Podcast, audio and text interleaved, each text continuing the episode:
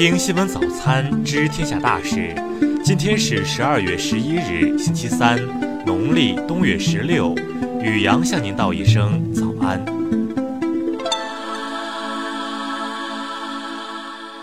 先来关注头条新闻：任正非批孟晚舟公开信不合适，消耗国人太多精力。本月初，华为 C F O 孟晚舟发布了一封公开信。孟晚舟在信中说，这一年她经历了恐惧和痛苦，失望和无奈，煎熬和挣扎。这一年学会了坚强承受，从容面对，不畏未知。近日，华为创始人任正非在接受外媒采访时回应表示，孟晚舟所发布的公开信不合适，这封信他没看，只看了标题。任正非说，全国人民都忙着要干活，要创造财富，争取改善自己的收入，不能消耗太多精力来跟他一起感受。正常的历史长河中，磨难都会出英雄，孟晚舟经历的磨难也会对他的意志产生很大提升，这对他来说是一个很大的财富。此外，任正非还再次回应了是否会让孟晚舟接班的问题。他说，担负华为这样一个技术公司的领导人，一定要有很强的战略洞察能力，可能需要洞察未来十年、二十年甚至更远的时间，判断社会或者公司发展的方向。所以，没有洞察能力的人很难能领导这个公司。孟晚舟回来还是继续做 C F O， 当然这个 C F O 意志更坚强了。再来关注国内新闻，最高法十日发布了关于审理行政协议案件若干问题的规定，司法解释明确，行政机关违约的应当充分赔偿当事人的实际损失。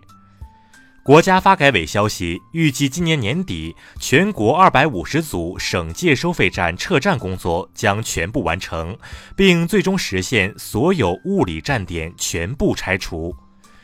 国家卫健委日前表示，老幼孕、慢性病患者以及长期户外作业人员是霾污染防护的三类重点人群。此外，建议中小学、幼儿园配置空气净化器。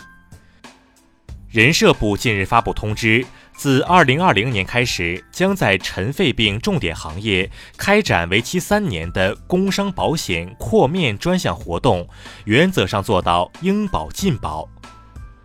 文旅部近日发文指出，国家级非物质文化遗产代表性传承人不得以歪曲、贬损等方式使用非物质文化遗产。十一月份，全国居民消费价格同比上涨百分之四点五，涨幅较上月扩大零点七个百分点。其中，猪肉价格同比上涨百分之一百一十点二。中国驻新西兰大使馆消息，十日经多方确认，两名中国公民在新西兰怀特岛火山喷发事件中受伤。香港警方日前首次检获真枪实弹，五名涉案男子被控串谋蓄意伤人等四罪，裁判官考虑案情严重，驳回其中三人保释申请。再来关注国际新闻，美国联邦众议院议长佩洛西九日表示，预期美墨加贸易协议最终版本十日会定案，国会有望年底前表决这项协议。报告显示，自二零一八年二月至今年十月，美国政府对中国输美产品加征的关税，让美国消费者和企业额外支付了四百二十亿美元。美国《华盛顿邮报》九日爆料称，美国政府在阿富汗战争问题上隐瞒战争实情，篡改数据，长期误导美国人民。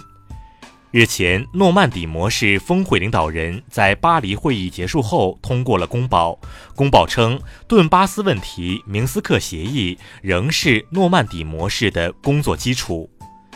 日本外相茂木敏充计划于十七日至二十一日访问俄罗斯，届时将与俄罗斯外长拉夫罗夫就两国领土争端问题进行会谈。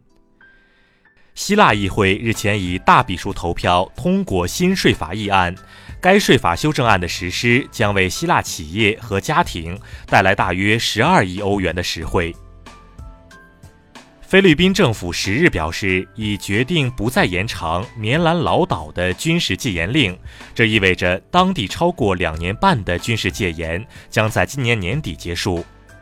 智利总统皮涅拉九日晚发表电视讲话，宣布将实施一系列举措，打击经济犯罪，促进社会公平。再来关注社会民生新闻。浙江海宁日前通报污水罐坍塌事故称，该事故系污水罐体砸中厂房车间，部分工人因厂区内囤放的布匹瘫倒受压，以致人员伤亡。十日，水滴筹回应 P S 病例发起筹款一事称，今后将进行全流程动态审核，仅提交基础信息而未通过后续审核的筹款会原路退还给赠与人。因股权纠纷，上海市宝山区人民法院九月六日裁定，冻结王思聪银行存款人民币两千二百万元，如存款不足，则查封、扣押相应价值的财产。针对视觉中国和 I C photo 违规从事互联网新闻信息服务，国家网信办日前责令两家网站立即停止违法违规行为，全面彻底整改。近日，西安一女子模仿网红不倒翁时受伤，被医院确诊为腰椎一度骨折。医院提醒广大网友，表演有风险，模仿需谨慎。再来关注文化体育新闻。昨日，第八届东亚足球锦标赛进行首轮比赛，中国队一比二不敌日本队，首战失利。昨晚 C B A 常规赛第十五轮继续进行，山西队一百一十比一百一十四不敌新疆队，北京队一百一十二比一百零四击败广州队。